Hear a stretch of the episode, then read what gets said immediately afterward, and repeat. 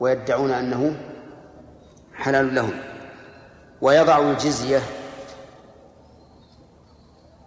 ومعنى وضعها أنه لا يقبلها كما جاء في حديث في لفظ آخر أنه لا يقبل إلا الإسلام فلا يقبل الجزية من أي إنسان لا يقبل إلا الإسلام. ويفيض المال الظاهر أن هذه جملة ويفيض المال معطوفة على ليوشكن يعني يعني أن المال لا يفيض في ذلك الوقت عند نزول عيسى بل يفيض من قبل. يعني يكثر. حتى لا يقبله أحد. حتى الرجل يخرج بهديته أو صدقته لا يجد من يقبلها وهذا فيضان عظيم في المال. لكن كيف ذلك؟ الله أعلم. قد يكون إن فيض المال حيث إن عيسى لا يقبل يعني إذا جعلناه في زمن عيسى حيث إنه لا يقبل إلا الإسلام يكون هناك حروب وجهاد. فتغنم أموال من؟ أموال الكفار وتفيض على المسلمين. حتى يشبع الناس ولا يقبل أحد من أحد مالا. طيب. بقية الألفاظ. آه نعم. بقية الألفاظ فيه دليل على أن الإنسان إذا تكلم بكلام خبر أو إنشاء ورأى من المخاطب شيئا من التردد أن نحيله على ما لا يتردد فيه. لقول أبي هريرة رضي الله عنه اقرأوا إن شئتم وإن من أهل الكتاب إلا ليؤمنن به قبل موته. وفي بعض الألفاظ لتتركن القلاص فلا يسعى عليها. هذا أيضا من آيات الرسول عليه الصلاة والسلام. القلاص يعني الإبل. تترك فلا يسعى عليها. وإذا طبقنا هذا على وقتنا الحاضر وجدنا أنه مطابق. فالقلاص الآن مهجورة والسير على الفلك البري والبحر والجو. وقولها تتبنى الشحناء والتباغض والتحاسد. هذا أيضا من مما أخبر به الرسول عليه الصلاة والسلام أن الناس سيكون على قلب واحد. لا شحناء بينهم ولا تباغض ولا تحاسد. وهذا يدل على سلامة السريرة. وفي الألفاظ الأخرى أنه عليه الصلاة والسلام وأعني بذلك عيسى أنه ينزل فيجد المسلمين خلف إمام لهم. والأصل أن الإمام هو الأمير. هذا هو الأصل. فالأمير يكون إماما للناس كما في عهد الخلفاء الراشدين. فيطلب من عيسى أن يتقدم ولكنه لا يتقدم. يقول إمامكم منكم. كما في اللفظ الذي ذكره المؤلف رحمه الله قال وإمامكم منكم.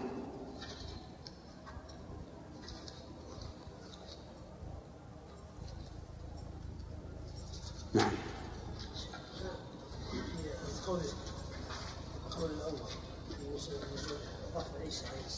نعم. إيش؟ رفعه ميتا القول الجليل. قولها وإذ قال الله يا عيسى إني متوفيك. هذا دليلهم هذا دليل هذا دليل. وتوفيك ينال الوفاة الكبرى. بعض العلماء ذكر من قول يعني ان الحروب تكون بالسيوف في اخر الزمان قال ان كل الاسلحه الموجوده الان سياتي عليها زمان وتنقلب قال هذا في دليل يؤيده هذا هذا يمكن يؤخذ من حديث يأجوج ومأجوج. أنهم يرسلون نشابهم إلى السماء فترجع مخطبة بالدماء. وهذا لا يكون إلا في السلاح القديم. وهذا لا يستبعد. يعني الآن الطاقة لو نفدت وش تبقى السيارات والآليات التي لا تمشي إلا إلا بالبترول؟ نعم؟ ما, ما, ما لها للأب يعني قد يكون طعن في النسب. هو هو ما له نسب. لا إذا كان له نسب يعني. لا إذا كان له نسب ما يجوز إلا أن يبقى بأبيه زياد بن أبي بن أبي سفيان. إيه؟ لما يقال زياد بن أبي؟ قاله بارك الله فيك الرافضة الشيعة. مو الرافضة الشيعة لأنها قبل أن يأتي أن يأتي الرافضة. العلة يقولون إنه إنه ولد زنا. إن أبا سفيان آه، إنه زنى بهذه الأمة وولدت منه. وأن معاوية استلحقه بعد ذلك لما رأى أنه رجل محنك وذو سداد في الرأي والقتال استلحقه. نعم. وفي هذا يقول شاعرهم أتغضب يعني خاطب معاوية؟ أتغضب أن يقال أبا أبوك عفو وترضى أن يقال أبوك زان لأنه إذا كان عفا صار الولد مهب له ليس له. وهذا الأصل يعني بالكلام هذا أو لا أظن أنه لا, لا أصل له. لا ليس له أصل نعم. باب بيان ها؟ إيش نعلق عليه؟ نعم. باب بيان الزمن الذي لا يقبل فيه الإيمان. حدثنا يحيى بن أيوب وقتيبة بن سعيد وعلي بن حجر قالوا حدثنا إسماعيل يعنون ابن جعفر عن العلاء وهو ابن عبد الرحمن عن أبيه عن أبي هريرة أن رسول الله صلى الله عليه وسلم قال لا تقوم الساعة حتى تطلع الشمس من مغربها فإذا طلعت من مغربها آمن الناس كلهم أجمعون فيومئذ لا ينفع نفسا إيمانها لم تكن آمنت من قبل أو كسبت في إيمانها خيرا.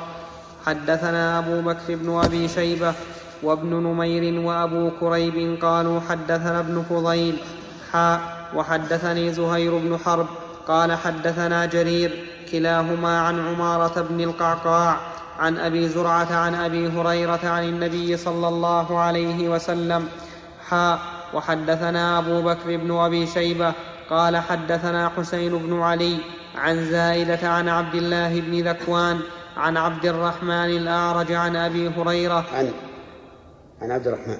عن عبد الرحمن الأعرج. حرك. عن عبد الأعرج. ها؟ الأعرج. نعم. عن عبد الرحمن. لأنك قلتها بالأول. ساكنة. بالفتح. نعم.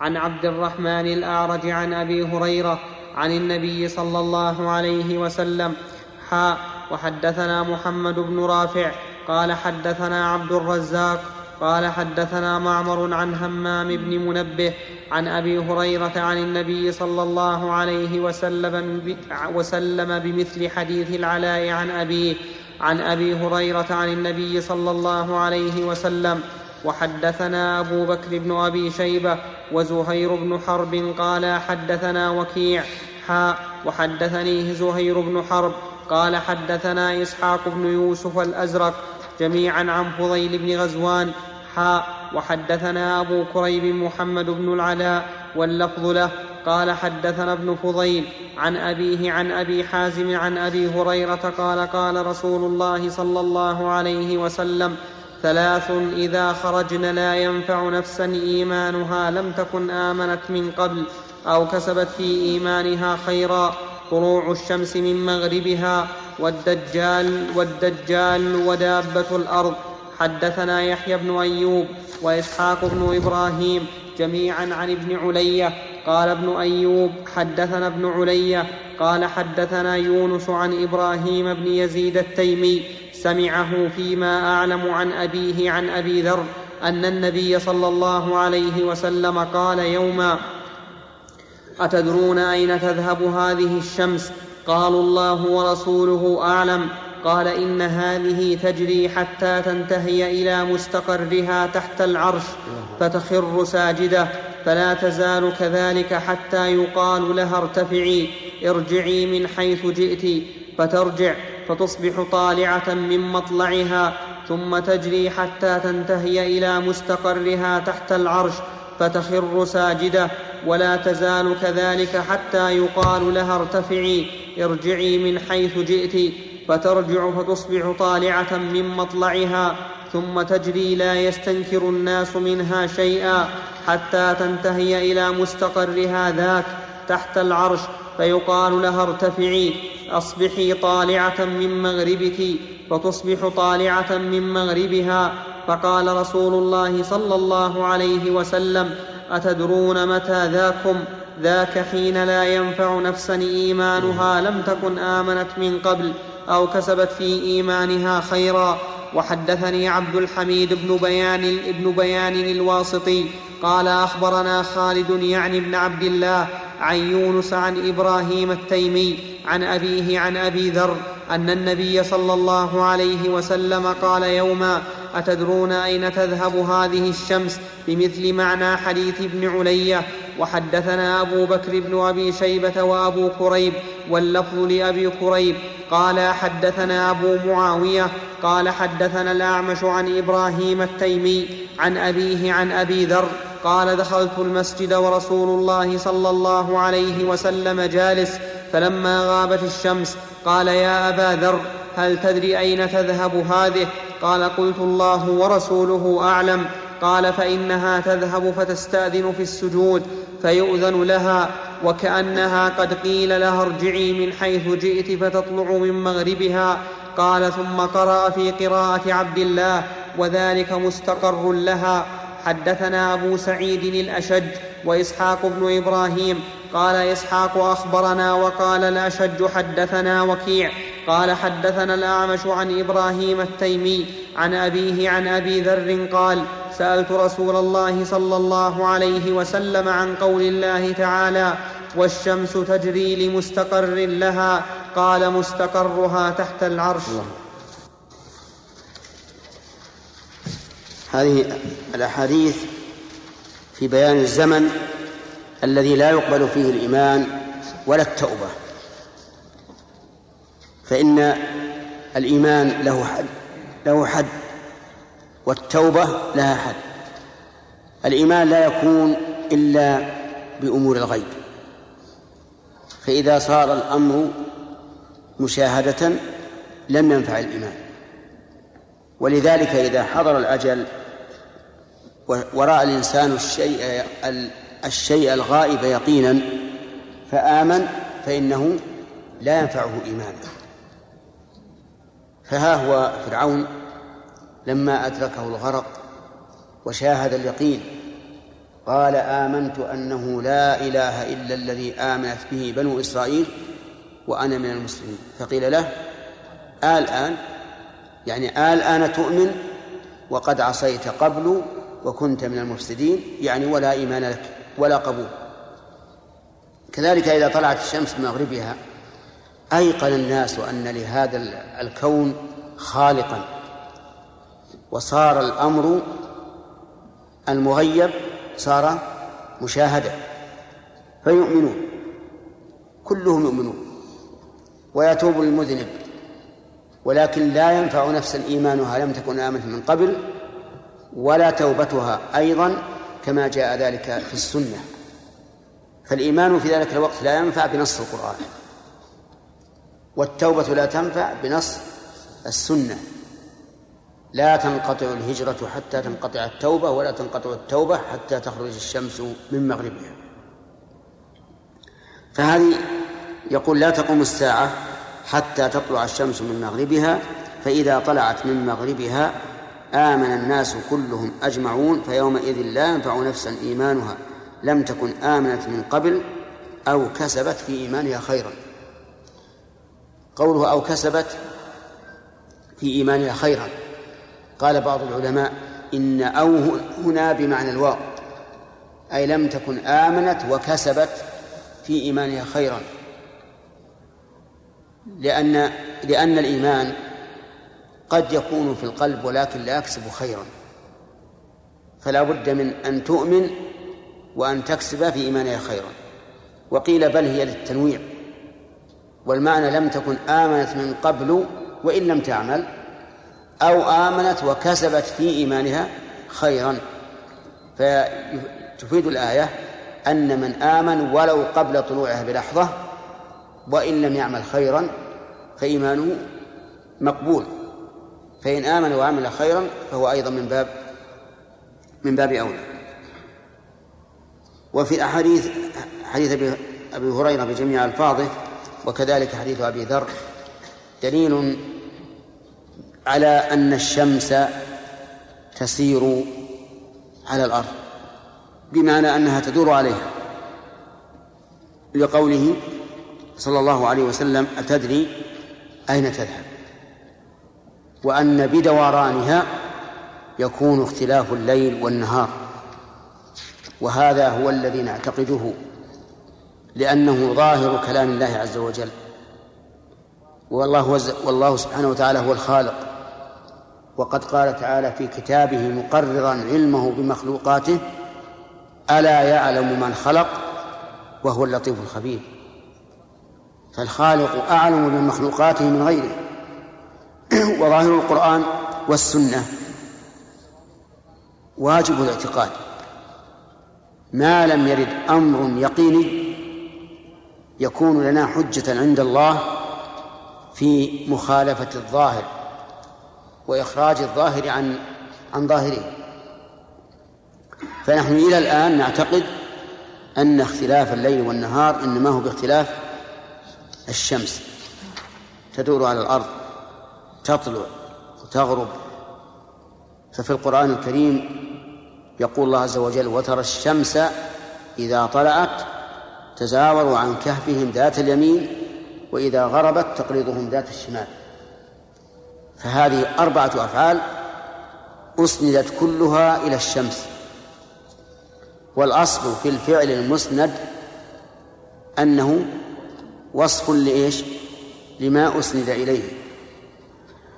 وقال تعالى في قصة سليمان إني أحببت حب الخير عن ذكر ربي حتى توارت بالحجاب. قال المفسرون أي الشمس تغطت بالحجاب فهي المتوارية ولسنا نحن المتوارين عنها. وهذا حديث أبي ذر صريح في وصفها بالذهاب. كما هو أيضا في القرآن والشمس تجري لمستقر لها. ذلك تقدير العزيز العليم. فأي عذر لنا أن نقابل الله سبحانه وتعالى فنقول الشمس لا تجري ولا ولا تذهب ولا تطلع ولا تشرق ولا تزاور ولا تقرض ليس لنا عذر. نعم لو ثبت هذا ثبوتا مثل الشمس. أن الليل والنهار يتعاقبان على الأرض بسبب دوران الأرض. لو ثبت لنا هذا لأمكن أن أن تؤول أن يؤول ظاهر الآيات إلى أنها تطلع تغرب تزاور وتقرض باعتبار باعتبار رأي العين. والله تعالى يخاطب الناس بما تدركه عقولهم.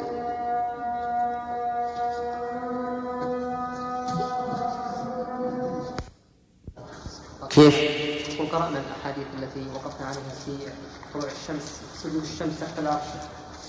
نعم.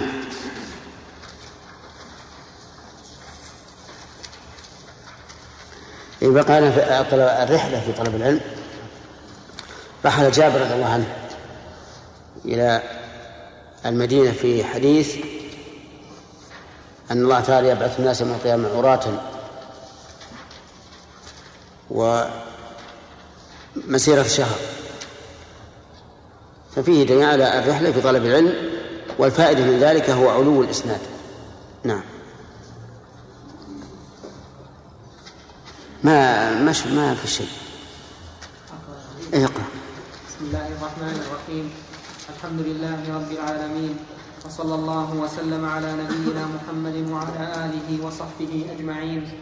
باب بدء الوحي إلى رسول الله صلى الله عليه وسلم.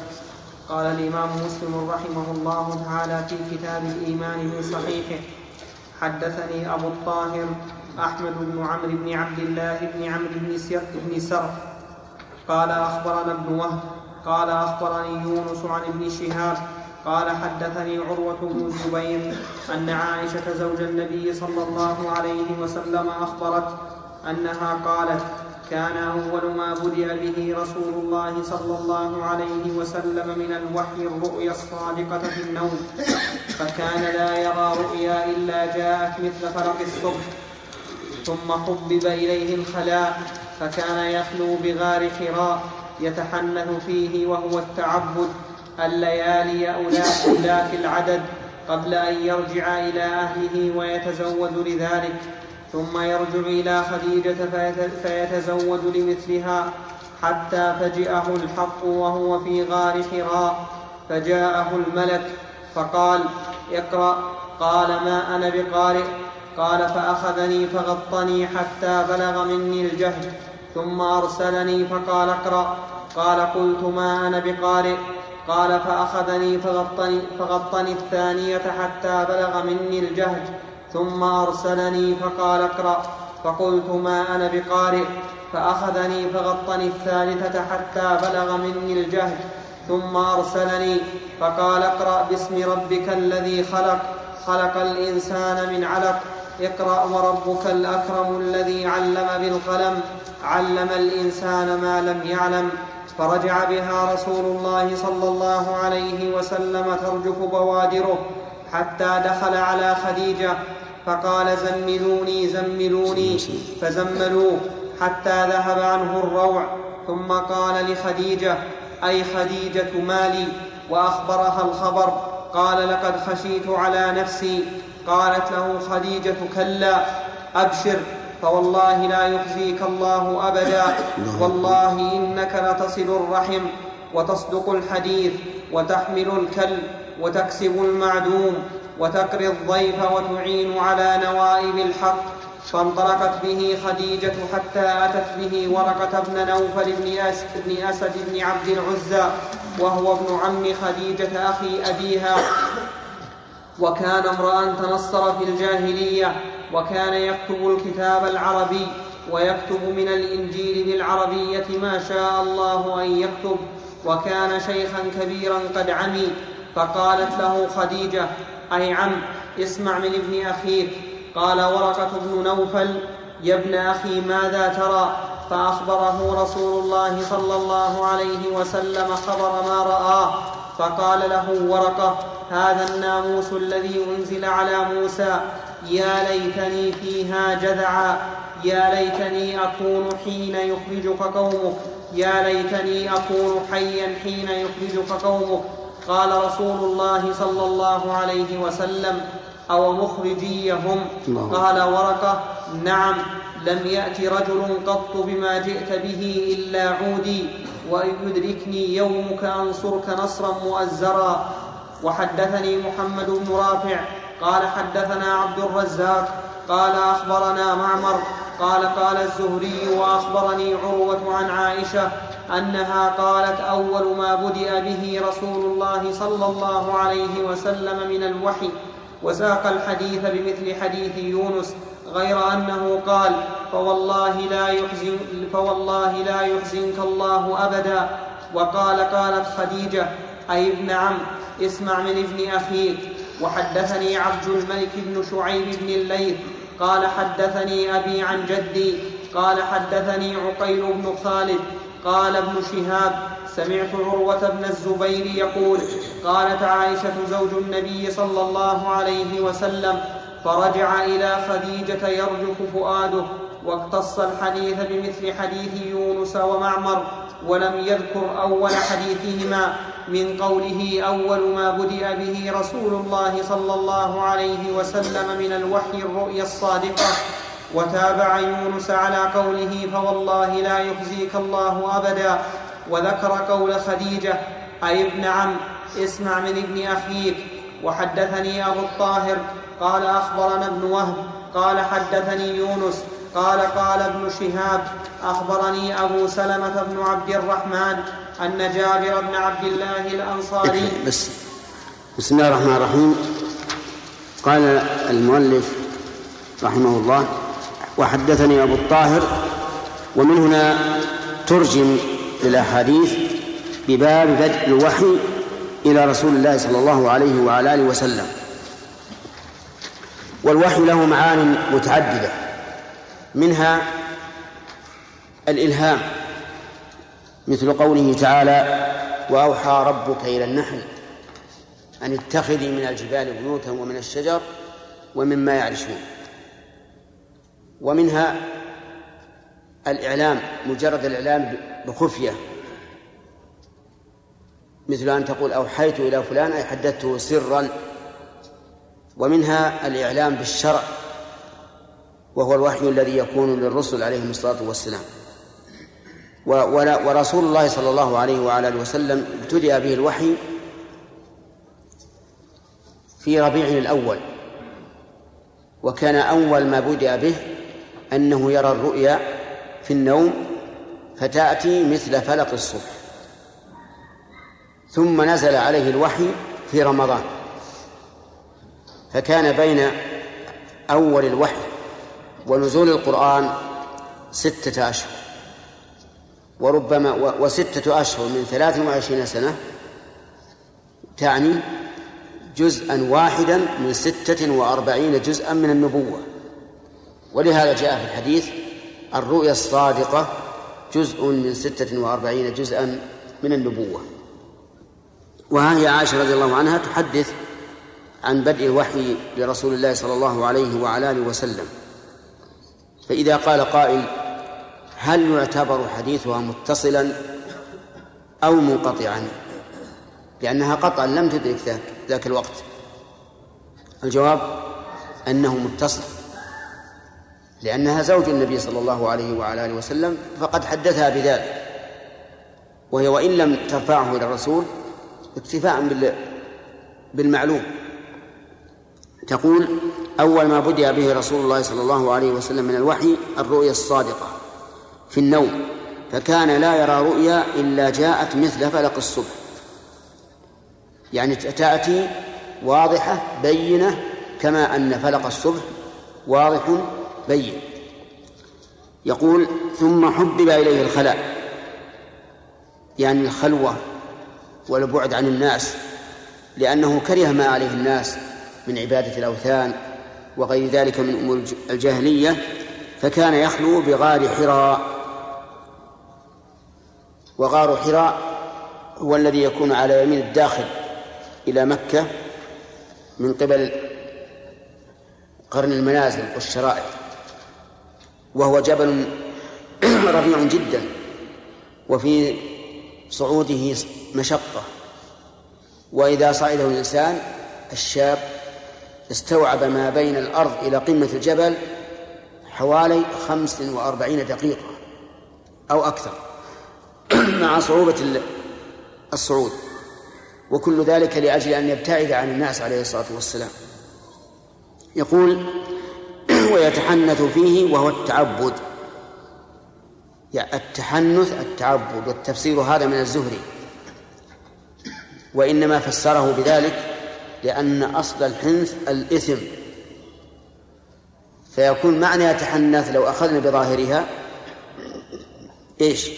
يتأثم وليس كذلك بل المراد ضد ذلك وهو التعبد.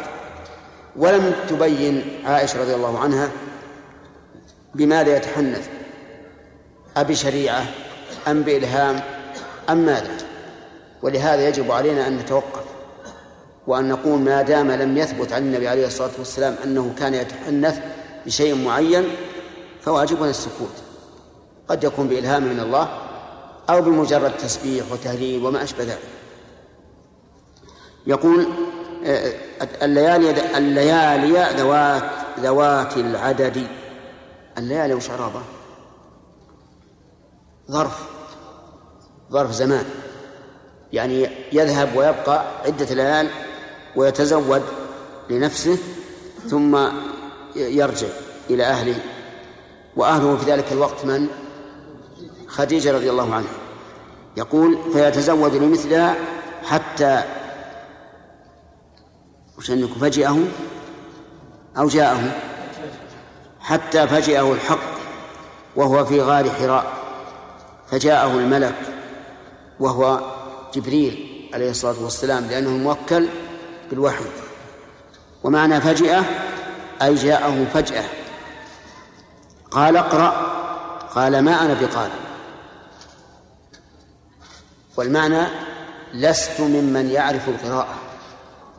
وليس المعنى العصيان بل معناها أنني لست من من يعرف القراءة. قال ما أنا بقارئ. فقال فأخذني فغطني حتى بلغ مني الجهد غطه يعني ضمه ضما شديدا حتى بلغ منه الجهد أي الطاقة. يعني بلغ إلى حد لا هو طاقة النبي عليه الصلاة والسلام. ثم أرسلني فقال اقرأ. قلت ما أنا بقارئ. قال فأخذني فغطني الثانية حتى بلغ من الجهد ثم أرسلني فقال اقرأ. فقلت ما أنا بقارئ. فأخذني فغطني الثالثة حتى بلغ من الجهد ثم أرسلني فقال اقرأ باسم ربك. وإنما فعل به ذلك من أجل أن يكون على استعداد تام لما سيلقى إليه. ويعرف أن ما نزل عليه هو هو الحياة كما أن إرسال جبريل له بعد هذا الغط الشديد يعتبر ابتداء حياة فلأجل أن نربط بين الحياة الجسدية والحياة القلبية لأن القرآن روح كما قال تعالى وكذلك أوحينا إليك روحا من أمرنا فقال اقرأ باسم ربك الذي خلق خلق الإنسان من علق اقرأ وربك الأكرم الذي علم بالقلم علم الإنسان ما لم يعلم أربع آيات. اقرأ باسم ربك. فبدأ بالقراءة ثم ذكر الخلق. كقوله تعالى الرحمن علم القرآن خلق الإنسان. لأن العناية بالشرع أولى من العناية بالخلق. ولهذا يجب على الإنسان أن يعتني بقلبه وإيمانه وروحه أكثر مما يعتني بجسده. بل إن الرسول صلى الله عليه وسلم جعل العناية بالأجساد من من القرون المفضولة حيث ذكر القرون الثلاثة المفضلة ثم قال فيما بعد يجيء قوم وذكر من صفاتهم أنهم يظهر فيهم السمن وذلك لعنايتهم بأبدانهم يقول اقرأ باسم ربك الذي خلق ولم يذكر البسملة. وهو دليل على أن البسملة ليست من السورة. لا لا في اقرأ ولا في الفاتحة ولا في غيرها من السور. اقرأ باسم ربك الذي خلق خلق الإنسان من علق.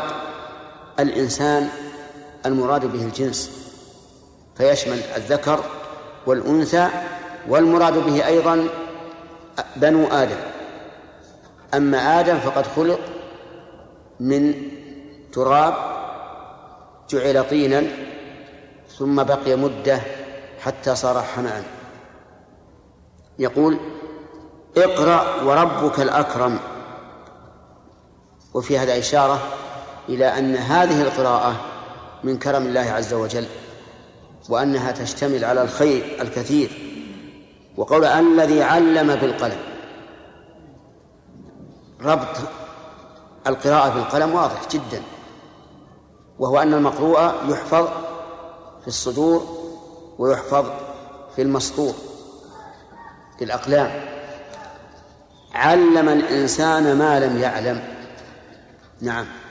علم علم الإنسان ما لم يعلم. وهذا التعليم للإنسان مما لا يعلم يكون بالوحي والشرع ويكون بالتجارب.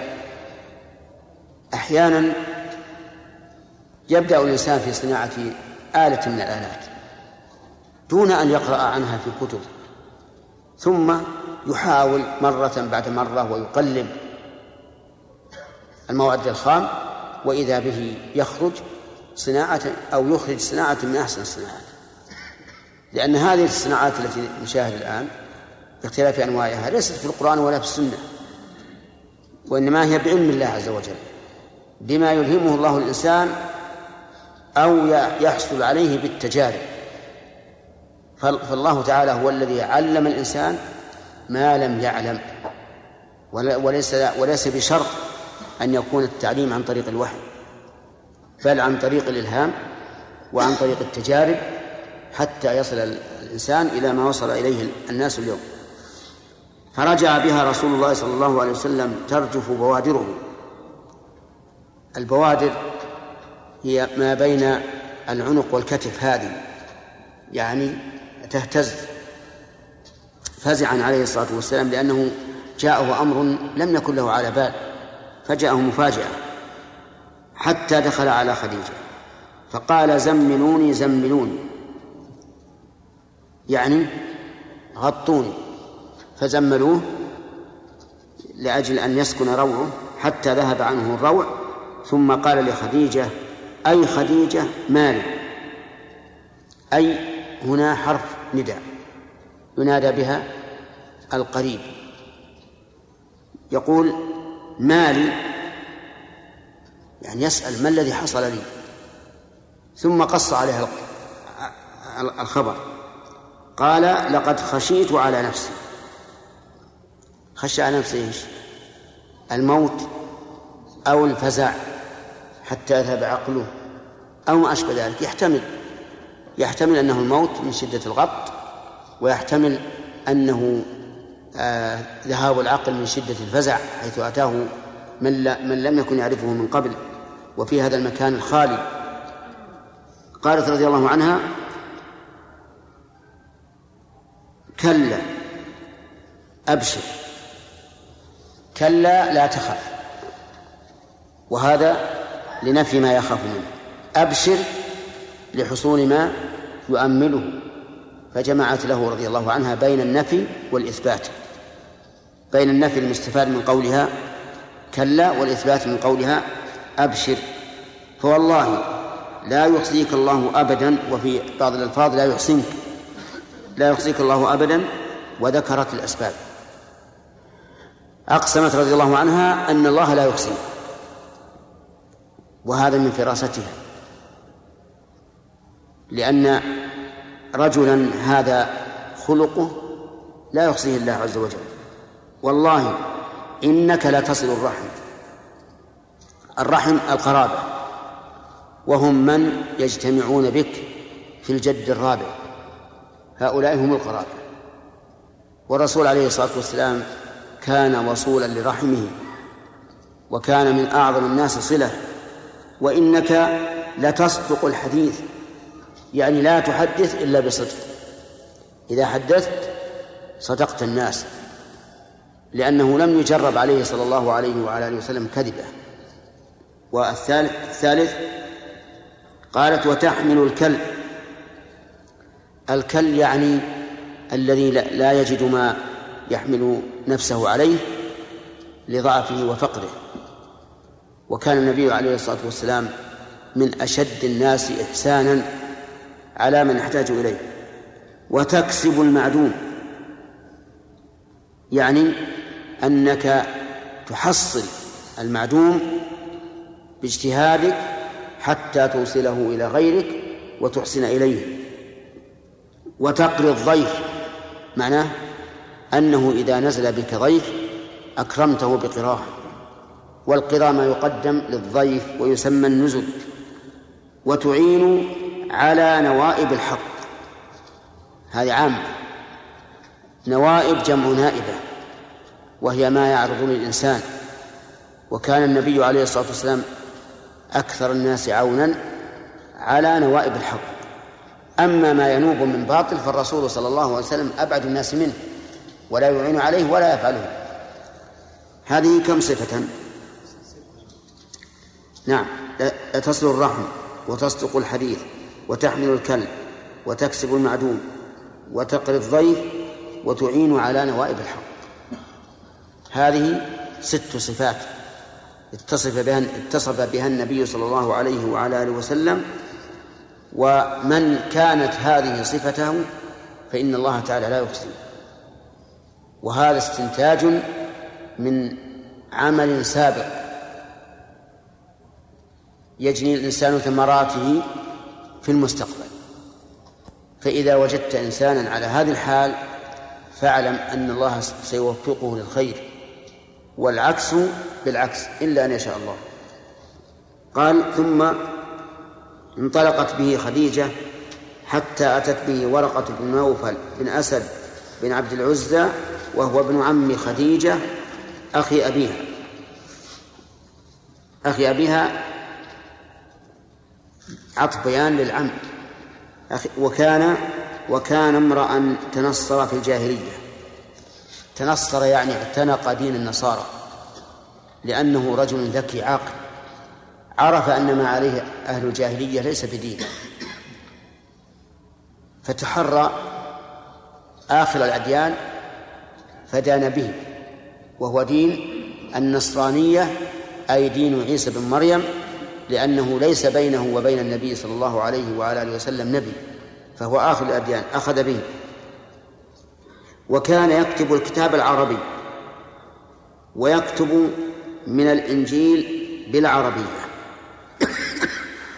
وغالب العرب في ذلك الوقت لا يكتبون لكن هو تعلم الثقافة وصار يكتب.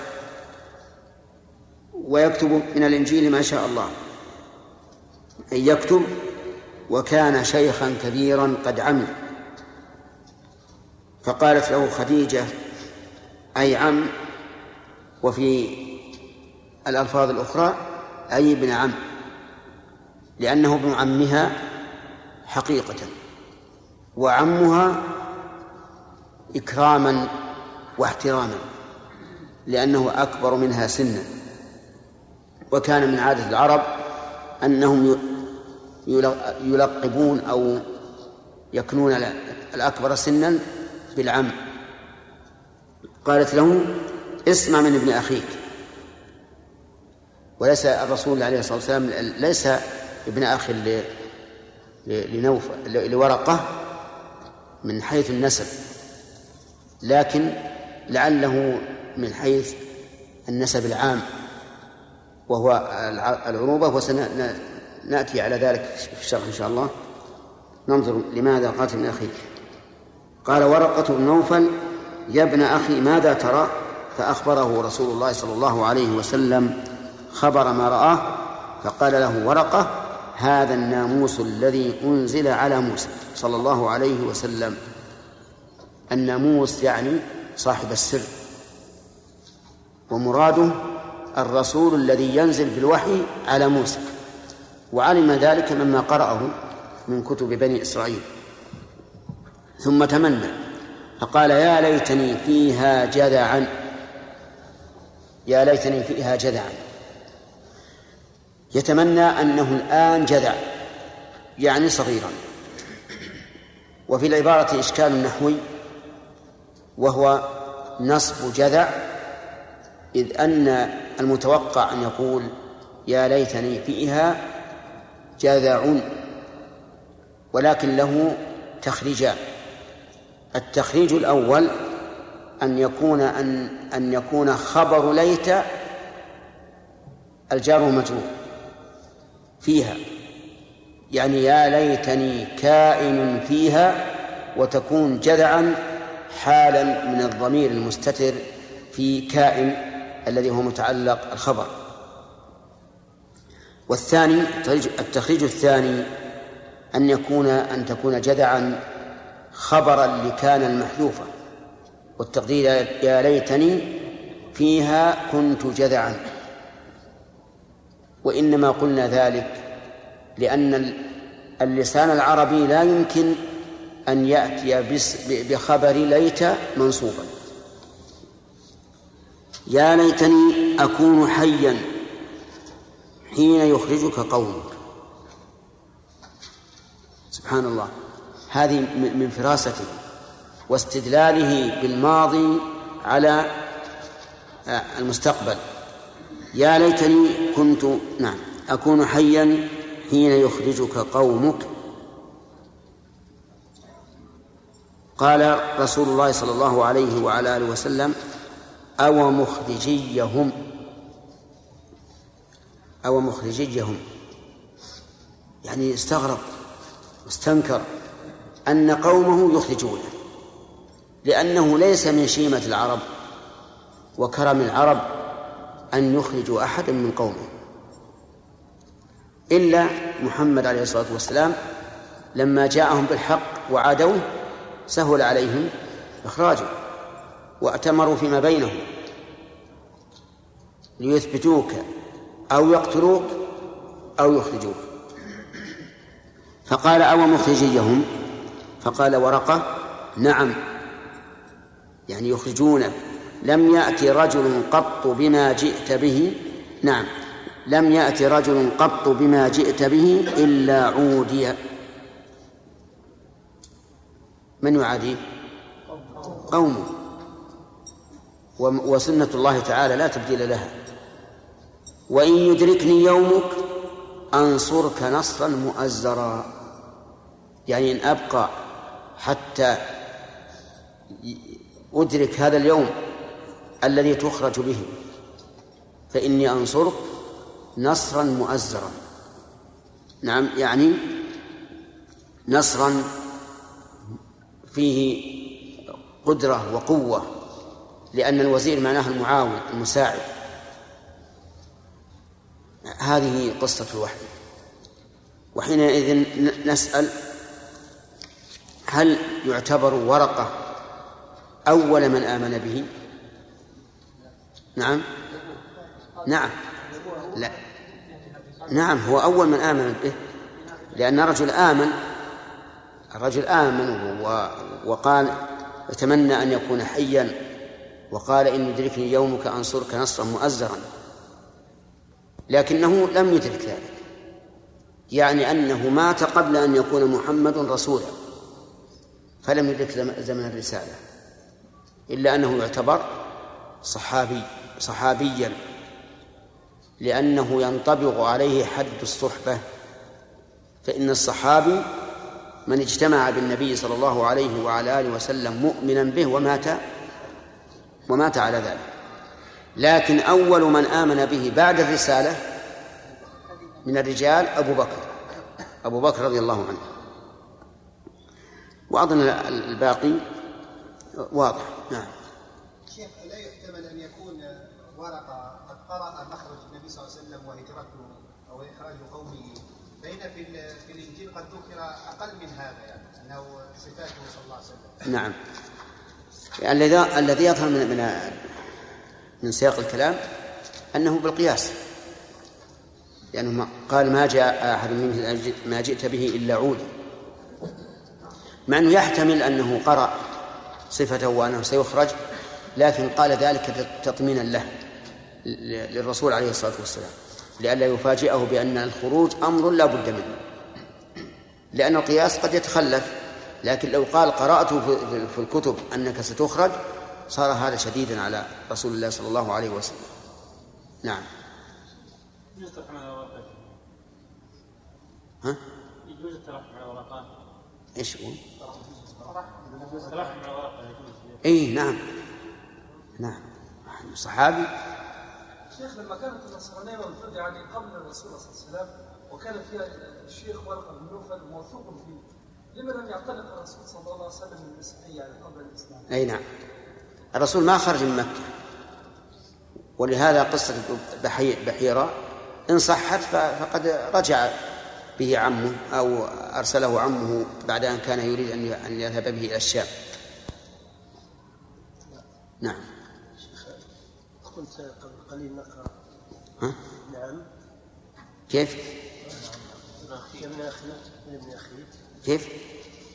أي نعم نعم الشرح اي وش يقول؟ الفتح طيب أي نعم ابن عم ولا ابن اخيه؟ لا ابن ابن اخ ابن الأخ إذا كان في ابن العم زيادة فائدة لا بأس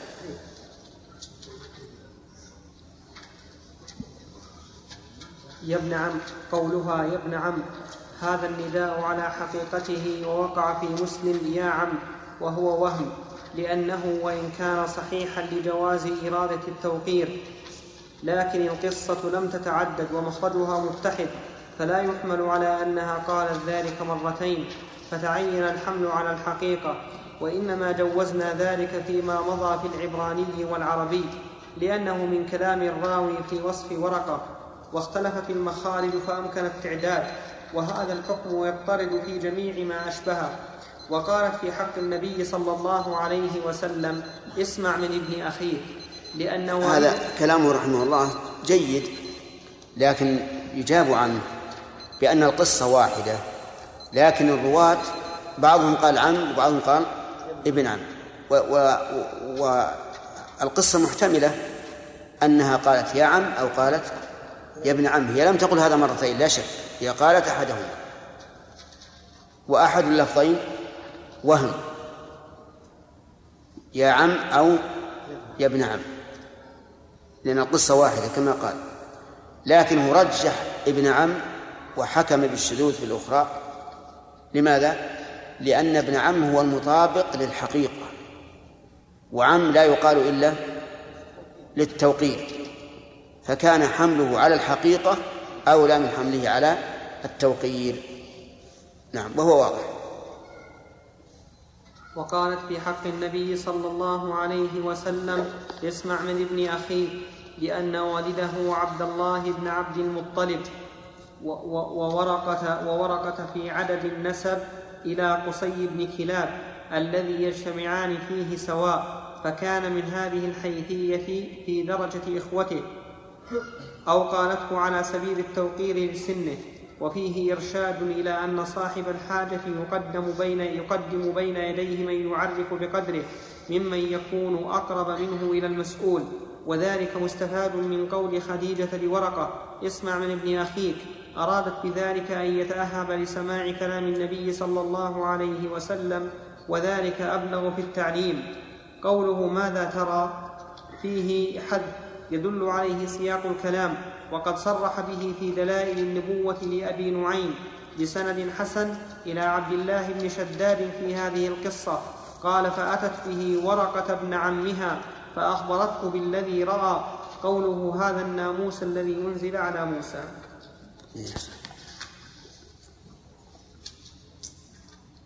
نعم. خلاص. طيب نستمر في الدرس. وحدثني أبو الطاهر قال أخبرنا ابن وهب قال حدثني يونس قال قال ابن شهاب أخبرني أبو سلمة بن عبد الرحمن أن جابر بن عبد الله الأنصاري وكان من أصحاب رسول الله صلى الله عليه وسلم كان يحدث قال قال رسول الله صلى الله عليه وسلم وهو يحدث عن فترة الوحي قال في حديثه فبينا أنا أمشي سمعت صوتا من السماء فرفع فرفعت رأسي فإذا, فإذا الملك الذي جاءني بحراء جالسا على كرسي بين السماء والأرض قال رسول الله صلى الله عليه وسلم فجئثت, فجئثت, فجئثت منه فرقا فرجعت فقلت زملوني زملوني فدثروني فأنزل الله تبارك وتعالى يا أيها المدثر قم فأنذر وربك فكبر وثيابك فطهر والرجز فاهجر وهي الأوثان. قال ثم تتابع الوحي. وحدثني عبد الملك بن شعيب بن الليث. قال حدثني أبي عن جدي. قال حدثني عقيل بن خالد عن ابن شهاب.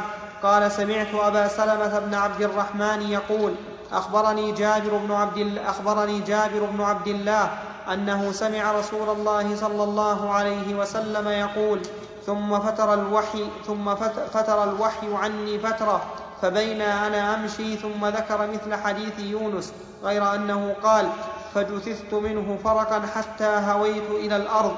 قال وقال أبو سلمة والرجز الأوثان. قال ثم حمي الوحي بعد وتتابع. وحدثني محمد بن رافع قال حدثنا عبد الرزاق قال أخبرنا معمر عن الزهري بهذا الإسناد نحو حديث يونس وقال فأنزل الله تبارك وتعالى يا أيها المدثر إلى قوله والرجز فاهجر قبل أن قبل أن تفرض الصلاة وهي الأوثان. وقال فجثثت منه كما قال عقيل. وحدثنا زهير بن حرب قال حدثنا الوليد بن مسلم قال حدثنا الأوزاعي قال سمعت يحيى يقول سألت أبا سلمة أي القرآن أنزل قبل؟ قال يا أيها المدثر فقلت أو اقرأ. فقال سألت جابر بن عبد الله أي القرآن أنزل قبل؟ قال يا أيها المدثر فقلت أو اقرأ. قال جابر أحدثكم ما حدثنا رسول الله صلى الله عليه وسلم قال جاورت بحراء شهرا فلما قضيت جواري نزلت فاستبطنت بطن الوادي فنوديت. فنظرت أمامي وخلفي وعن يميني وعن شمالي فلم أرى أحدا. ثم نوديت فنظرت فلم أرى أحدا. فلم أرى أحدا. ثم نوديت فنظرت فلم أرى أحدا. ثم نوديت فرفعت رأسي فإذا هو على العرش في الهواء يعني جبريل عليه السلام فأخذتني رجفة شديدة فأتيت خديجة فقلت دثروني فدثروني فصبوا علي ماء فأنزل الله عز وجل يا أيها المدثر قم فأنذر وربك فكبر وثيابك فطهر في السماء الدنيا وإبراهيم في السماء السادسة. كيف؟ ما هي عندي؟ يقول ما هي عندي. طيب. نعم. نعم. نعم. وثيابك فطهر. حدثنا محمد وثيابك فطهر. حدثنا محمد بن المثنى. قال حدثنا عثمان بن عمر. قال أخبرنا علي بن المبارك عن يحيى بن أبي كثير بهذا الإسناد وقال فإذا هو جالس على عرش بين السماء والأرض. هذا كالأول في مسألة الوحي وليس فيه إشكال إلا قوله إن أول ما نزل على رسول الله صلى الله عليه وسلم قوله تعالى يا أيها المدثر. ولكن الجمع بينه وبين حديث عائشة سهل والحمد لله. هو أن يقال هذه أولية نسبية. أولية نسبية أي بالنسبة لانقطاع الوحي. فإنه أول ما نزل عليه بعد انقطاع الوحي قوله تعالى يا أيها المدثر قم فأنذر.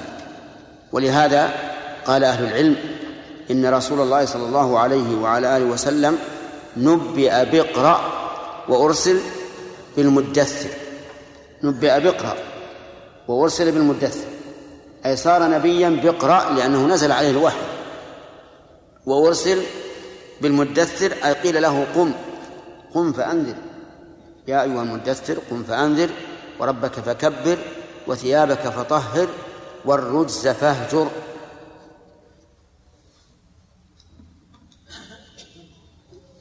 والباقي ما في إشكال. نعم. أيهم حديث جابر؟ نعم. حينما قال آه هذا الناموس الذي أنزل على موسى. نعم. وهو نصراني. لو كان قال على عيسى مطلقا أيه. الأصل أن رسالة عيسى متممة لرسالة موسى. والأم في الرسالتين هي رسالة موسى عليه الصلاة والسلام. ولهذا قال لهم عيسى وليحل لكم بعض الذي حرم عليكم. نعم. نقرأ. سؤال؟ طيب.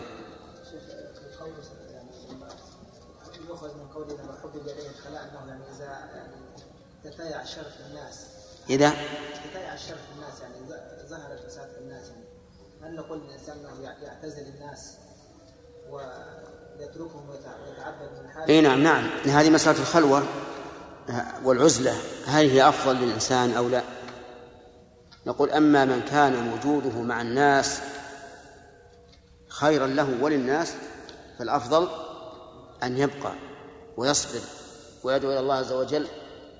وأما من كان دون ذلك يعني بقاؤه يخشى على نفسه في دينه فله أن أن يعزل الناس. ولهذا قال النبي عليه الصلاة والسلام يوشك أن يكون خير مال الرجل غنم يتبع بها شعاف الجبال ومواقع القطر.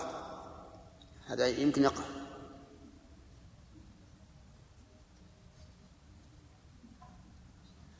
إذا رأيت هذه الأحاديث عرفت قوة رباطة جأس النبي عليه الصلاة والسلام وأنه رابط الجأش لأن مثل هذه الأمور لو جاءت لواحد منا لانهبل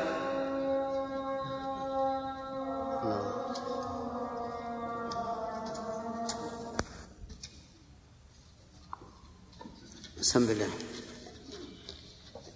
بسم الله الرحمن الرحيم. الصوت. الحمد لله اقرأ. الحمد لله رب العالمين. وصلى الله وسلم على نبينا محمد وعلى آله وصحبه أجمعين. باب الإسراء برسول الله صلى الله عليه وسلم إلى السماوات وفرض الصلوات.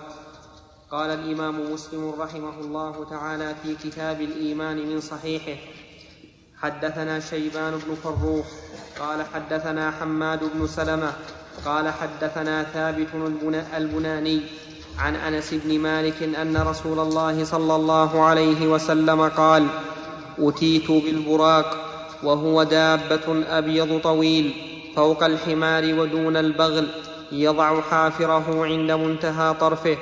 قال فركبته حتى أتيت بيت المقدس. قال فربطته بالحلقة التي يربط بها الأنبياء. قال ثم دخلت المسجد فصليت فيه ركعتين ثم خرجت فجاءني جبريل عليه السلام بإناء من خمر وإناء من لبن فاخترت اللبن فقال جبريل صلى الله عليه وسلم اخترت الفطرة ثم عرج.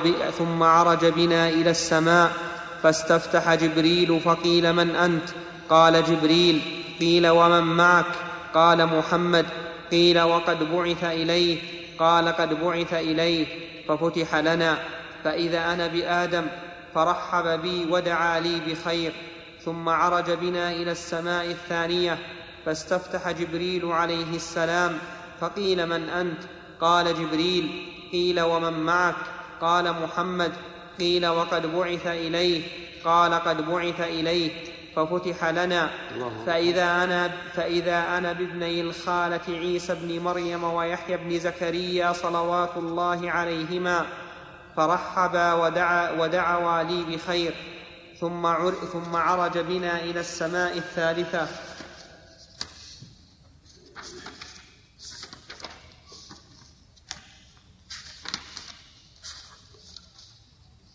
ثم ثم عرج بنا إلى السماء. ثالثة. سم. فيها إخطاء؟ عندي عندي. ترتيب. أي نعم ترتيب.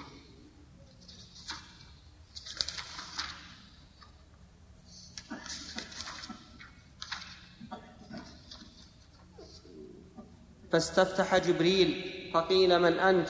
قال جبريل قيل ومن معك؟ قال محمد صلى الله عليه وسلم قيل وقد بعث إليه؟ قال قد بعث إليه ففتح لنا فإذا أنا, بيو فإذا أنا بيوسف, بيوسف صلى الله عليه وسلم إذا هو قد أعطي شطر الحسن فرحب ودعا لي بخير ثم عرج بنا إلى السماء الرابعة فاستفتح جبريل عليه السلام. قيل من هذا؟ قال جبريل. قيل ومن معك؟ قال محمد. قال وقد بعث اليه قال قد بعث اليه ففتح لنا. فإذا أنا بإدريس فرحب ودعا لي بخير. قال الله عز وجل ورفعناه مكانا عليا. ثم عرج بنا إلى السماء الخامسة. فاستفتح جبريل. قيل من هذا؟ قال جبريل. قيل ومن معك؟ قال محمد. قيل وقد بعث إليه. قال قد بعث إليه. ففتح لنا. فإذا أنا بهارون صلى الله عليه وسلم فرحب ودعا لي بخير. ثم عرج بنا إلى السماء السادسة فاستفتح جبريل عليه السلام. قيل من هذا؟ قال جبريل. قيل ومن معك؟ قال محمد. قيل وقد بعث إليه. قال قد بعث إليه. ففتح لنا. فإذا أنا بموسى صلى الله عليه وسلم فرحب ودعا لي بخير ثم عرج إلى السماء السابعة فاستفتح جبريل. بنا ثم عرج بنا. ما عندي. عندكم؟ أضيفها يا شيخ. طيب أحسن.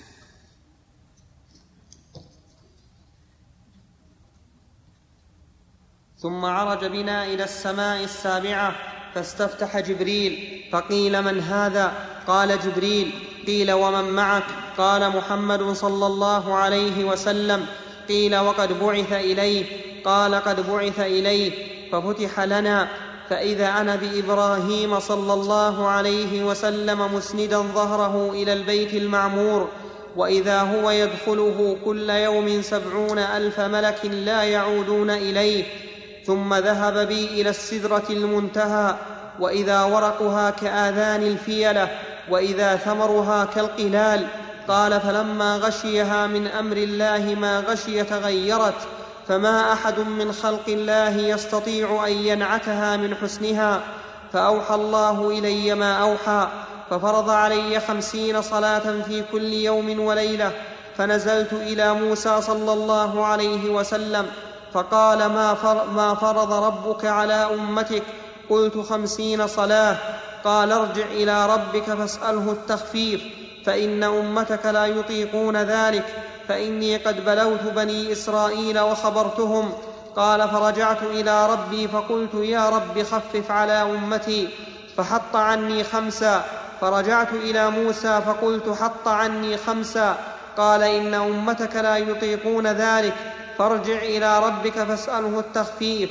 قال فلم أزل فلقال فلم أزل أرى فلم قال فلم أزل أرجع بين ربي تبارك وتعالى وبين موسى عليه السلام حتى قال يا محمد إنهن خمس صلوات كل يوم وليلة لكل صلاة عشر فذلك خمسون صلاة ومن هم بحسنة فلم يعملها كتبت له حسنة فإن عملها كتبت له عشرا ومن هم بسيئة فلم يعملها لم تكتب شيئا.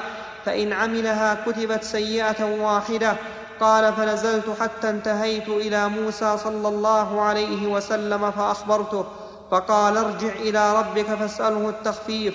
فقال رسول الله صلى الله عليه وسلم فقلت قد رجعت إلى ربي حتى استحييت منه. بسم الله الرحمن الرحيم. باب الإسراء برسول الله صلى الله عليه وعلى آله وسلم إلى السماوات وفرض الصلوات. الإسراء هو السير ليلا وأسرى به أي سار به ليلا. والمعراج أيضا من العروج وهو الصعود. وليلة الإسراء هي ليلة المعراج.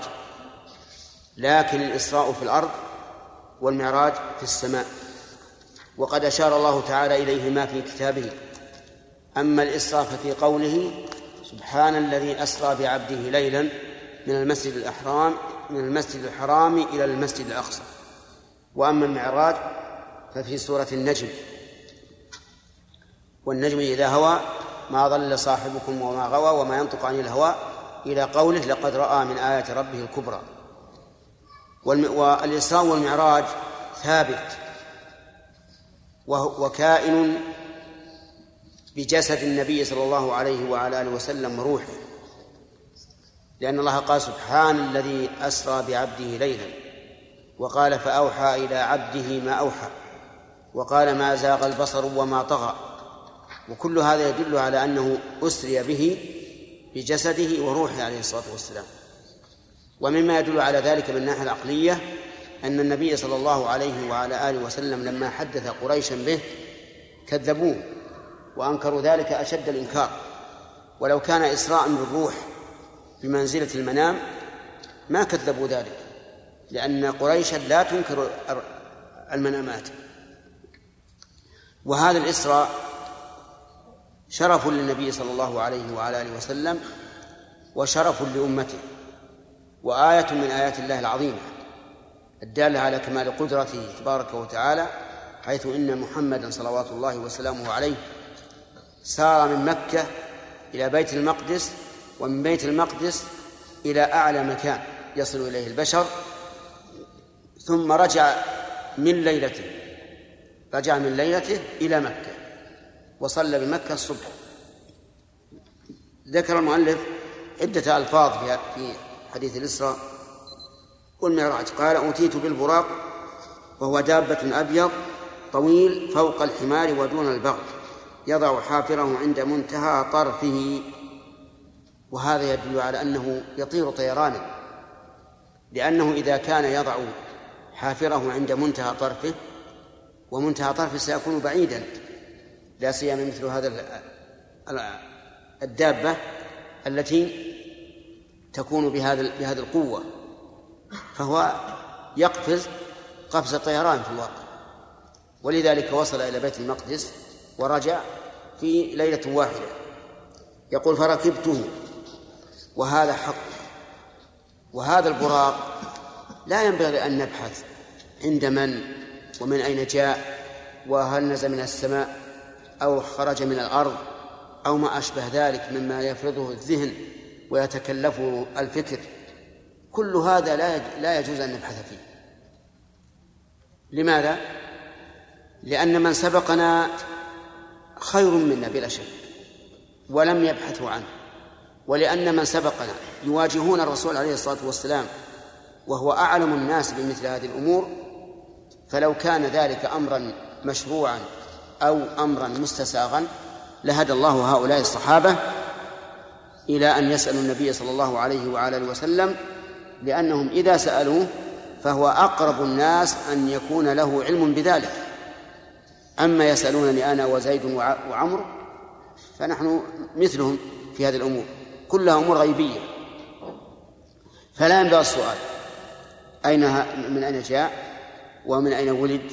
وعند من يكون؟ وما أشبه ذلك. نقول آمنا بالله ورسوله وصدقنا. أتي ببراق أبيض طويل فركبة.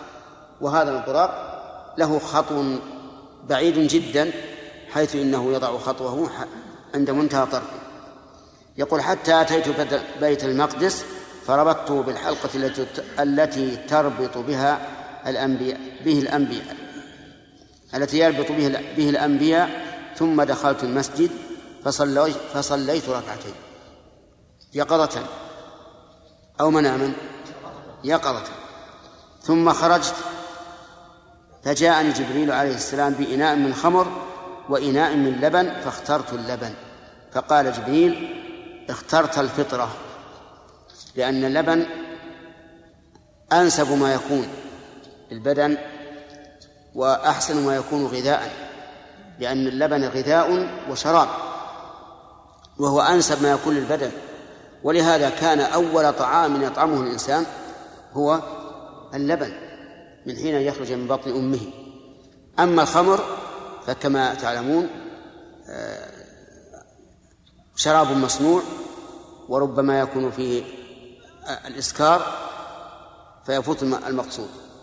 ومعلوم أن هذا كان قبل تحريم الخمر لأن هذا كان في مكة تحريم الخمر كان في المدينة. يقول ثم عرج بنا عرج بنا إلى السماء. عرج بنا يعني عرج عرجنا عرج ونحن معه. يعني عرجنا جميعا. هذا هو الظاهر. وليس المعنى عرج بي ولكنه أتى بناء الدالة على العظمة. لا عرج بنا يعني عرجنا جميعا. ومعنى عرج يعني صعد إلى السماء فاستفتح جبريل. فقيل من أنت؟ قال جبريل. قيل ومن معك؟ قال محمد. سبحان الله. هذا السماء سقف محفوظ كما قال الله عز وجل وجعلنا السماء سقفا محفوظا. محفوظ من كل وجه لا يمكن لأحد أن يدخله إلا بإذن ولا بد أن يكون هذا الآذن قد علم وجه إذنه. ولهذا سألوا من هذا؟ قال جبريل. قيل ومن معك؟ قال محمد. قيل وقد بعث إليه؟ قال قد بعث إليه. هذه الأسئلة هل لها مفهوم بمعنى أنه لو قال لم يبعث إليه سوف يفتحون أو لا يفتحون؟ أو أرادوا أن يتحققوا أو ويعرفوا منزلة هذا الذي معه؟ نعم الثاني هو المتعين. ففتح فإذا بآدم فرحب بي ودعا لي بخير. وسيأتي أنه قال أنه سلم عليه أن أن جبريل قال له هذا أبوك آدم فسلم عليه. فسلم عليه فرد السلام وقال مرحبا بالابن الصالح والنبي الصالح. آه، ربما يقول الإنسان آدم في الأرض فما الذي أوصله إلى السماء؟ نقول هذا من السؤال المتكلف وهذا سؤال متنطع. قل آمنت بالله ورسوله. وجد آدم. جسده روح متمثلة بجسد على صفة جسده ما لك ولها لست والله أحرص على العلم من الصحابة رضي الله عنهم. نقول وجد آدم. كما جاء في الحديث. وبهذا يا إخواني الطلبة بهذا يستريح الإنسان. من إيراد من إيراد مثل هذه الأمور على نفسه ومن إيراد غيره عليه. فتقول لا لا نتعدى لا نتجاوز. وجد آدم وسلم عليه ورحب به. جسده روحه ممثلة بجسده ما, ما لنا ولا نعم. يقول ففتح فإذا فرحب بي ودعا لي بالخير ثم عرج بنا إلى السماء الثانية فاستفتح ومثل. مثل ما قال في الأولى. فإذا فإذا أنا بابني الخالة عيسى بن مريم ويحيى بن زكريا صلوات الله عليهما فرحبا بي فرحبا ودعوا لي بخير. وهذا وقد سلم عليهما كما سيأتي في الألفاظ الأخرى. سلم عليهما ورد عليه السلام وقال مرحبا بالأخ الصالح والنبي الصالح. يقول ثم عرج بي إلى ثم عرج بي إلى السماء الثانية فاستفتح. ها؟ الثالثة نعم. الثالثة فاستفتح جبريل فقيل من أنت إلى آخره؟ يقول فإذا أنا بيوسف صلى الله عليه وسلم وإذا هو قد أعطي شطر الحسن فرحب ودعا لي بخير. يوسف ابن يعقوب. وقد أنزل الله في قصته سورة كاملة وهو من أحسن الناس وجها وجمالا. ولذلك لما رأي لما رأته النسوة ها أكبرنا وقطعنا أيديهن. وهذا من كيد امرأة العزيز لهم. لما قال قالت هؤلاء النسوة امرأة العزيز نعم تراود فتاها عن نفسه قد شغفها حبا إنا لنراها في ضلال مبين. كأنها فهمت أنهن يريدن من هذا الكلام أن يطلعن عليه. فلما سمعت بمكرهن أرسلت إليهن وأعتت لهن متكئا وآتت كل واحدة منهن سكينا وقالت اخرج عليهن خرج. فلما رأينه بدأت كل واحدة تخط يده بالسكين. ذهلت حتى عن نفسه. أكبرنا وقطعنا أيديهن وقلنا حاشا لله ما هذا بشرا إن هذا إلا ملك كريم. ولهذا أعطي شطر الحسن. فإذا قال قائل ما الجمع بين هذا وبين قول أنس بن مالك وغيره من الصحابة؟ إن النبي صلى الله عليه وعلى آله وسلم أحسن الناس وجها. فالجمع في هذا سهل. ما هو؟ يعني أحسن الناس في زمان. أحسن الناس في زمانه وجها. وليس المراد كل بني آدم. يقول ثم عرج بنا إلى السماء الرابعة فاستفتح إلى آخره وقال إذا أنا بإدريس. وإدريس من بني إسرائيل. وأخطأ من جعله قبل نوح. كما يوجد في شجرة فيها تسلسل نسب النبي عليه الصلاة والسلام إلى آدم. وفيها أن إدريس فوق نوح وهذا لا شك أنه كذب. ووجه كذبه قول الله تعالى إنا أوحينا إليك كما أوحينا إلى نوح والنبيين من بعده. وإدريس نبي. واذكر في الكتاب إدريس إنه كان صديقا نبيا وكل الأنبياء بعد نوح. فكيف يكون من آباء نوح؟ ثم إن الله تعالى يقول ولقد أرسلنا نوحا وإبراهيم. وجعلنا في ذريتهما النبوة والكتاب. في ذريتهما. ولو كان ولو كان إدريس فوق نوح لكانت لكان منافيا لهذه الآية. الصواب الذي لا شك فيه أن إدريس ليس فوق نوح وأنه من بني إسرائيل لأنه يذكر في بني إسرائيل. طيب يقول قال الله عز وجل ورفعناه مكانا عليا الظاهر أن هذا القول مدرج إما من أنس أو من أو ممن بعده. يقول ثم عرج بنا إلى السماء الخامسة فاستفتح إلى آخره فإذا أنا بهارون فرحب بي ودعا لي بخير. هارون عليه الصلاة والسلام هو أخو موسى. من أبيه ولا من أمه؟ نعم. من أبيه وأمه. لا.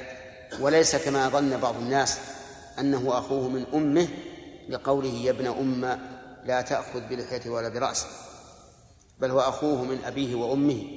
ولكنه قال يا ابن أم من باب التلطف والتحنن لأن الأم أشد حنانا من من الأب. يقول ف فإذا هارون فرحب بي ودعا لي بخير ثم عرج بنا إلى السماء السادسة وذكر الحديث ثم قال فإذا أنا بموسى صلى الله عليه وعلى آله صلى الله عليه وسلم فرحب بي ودعا لي بخير. ثم عرج بنا إلى السماء السابعة وذكر الحديث. يقول فإذا أنا بإبراهيم صلى الله عليه وسلم مسندا ظهره إلى البيت المعمور. وهو فوق الأنبياء كلهم في السماء السابعة. يقول مسندا ظهره إلى البيت المعمور وهو الذي ذكره الله بقوله والبيت المعمور. هذا البيت يدخله كل يوم سبعون ألف ملك لا يعودون إليه. كل يوم. منذ خلق الله الدنيا. يدخل هذا البيت سبعون ألف ملك ثم لا يعودون إليه. طيب من يأتي بعدهم؟ ملائكة آخرون وهلم جرا. وهذا مما يدل على كثرة الملائكة عليهم الصلاة والسلام. وفي الحديث أطت السماء وحق لها أن تعط ما من موضع أربع أصابع منها إلا وفيه ملك قائم لله أو راكع أو ساجد. والسماء ما سعتها سعة عظيمة والثانية أوسع من الدنيا والثالثة أوسع من الثانية. وكلما بعد بعدت المسافة اتسع السقف. وقول يدخله سبعون ألف ملك يدل على أن هذا البيت بيت إيش؟ كبير. بيت كبير.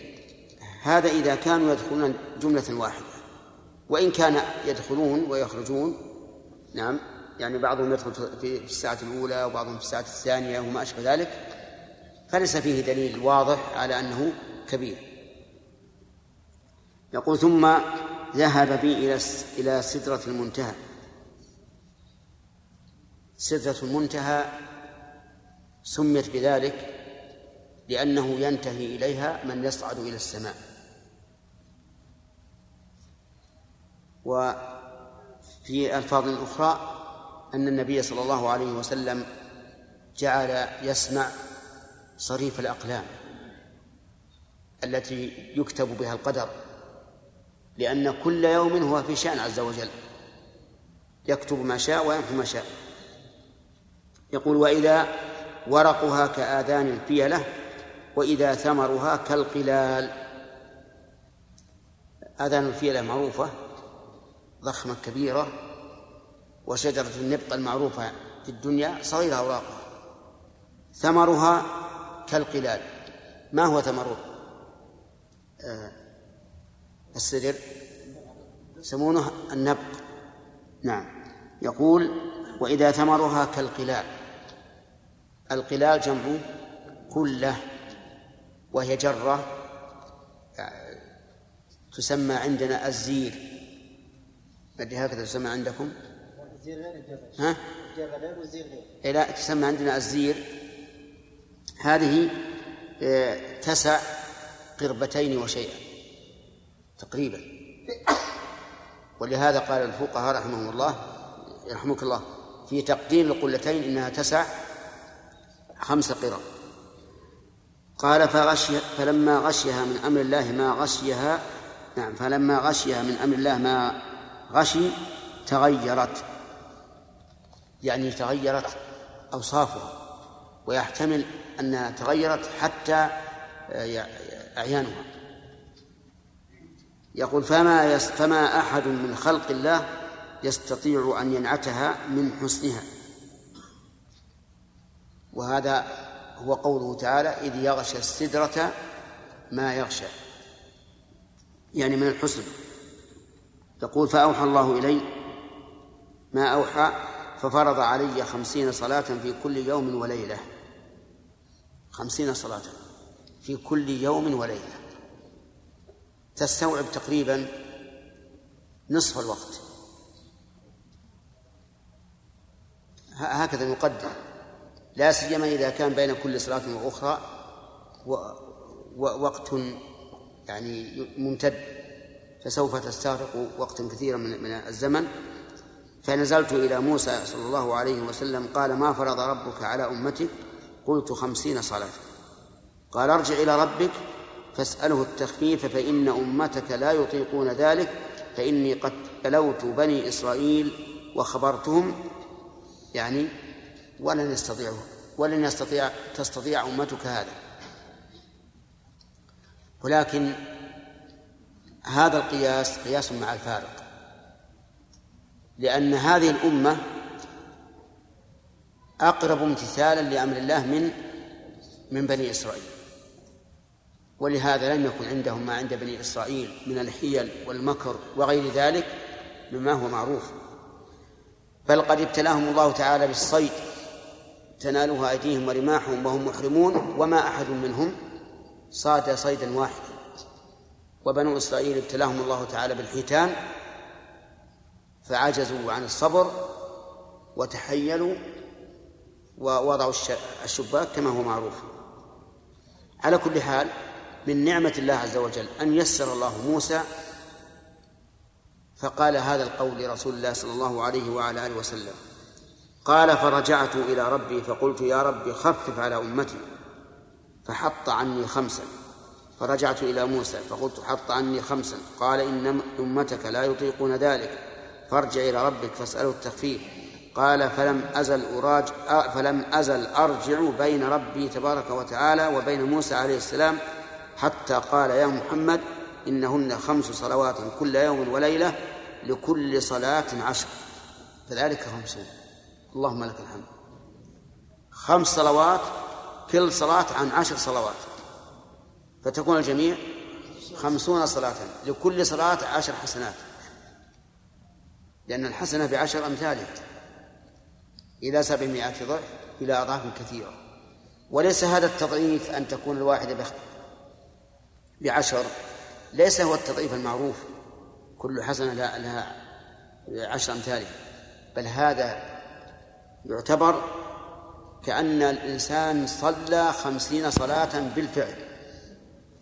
ولذلك قال سبحانه وتعالى كل يوم خمس صلوات كل يوم وليلة لكل صلاة عشر. فذلك خمسون صلاة. خمسون صلاة. وليس خمسون ثواب صلاة بل خمسون صلاة. ومن هم بحسنة فلم يعملها كتبت له حسنة فإن عملها كتبت له عشرا. ومن هم بسيئة فلم يعملها لم تكتب شيئا. فإن عملها كتبت سيئة واحدة. فالحسنة تكتب بعشر حسنات والسيئة بواحدة. فإن لم يعملها فهنا يقول لم تكتب شيئا. وقد ما سبق أنها تكتب حسنة كاملة لكن ما سبق فيه التعليل وهو قوله إنما تركها من جراء أي من أجل. وقد سبق التفصيل في ذلك وبينا أن تارك السيئة له أحوال.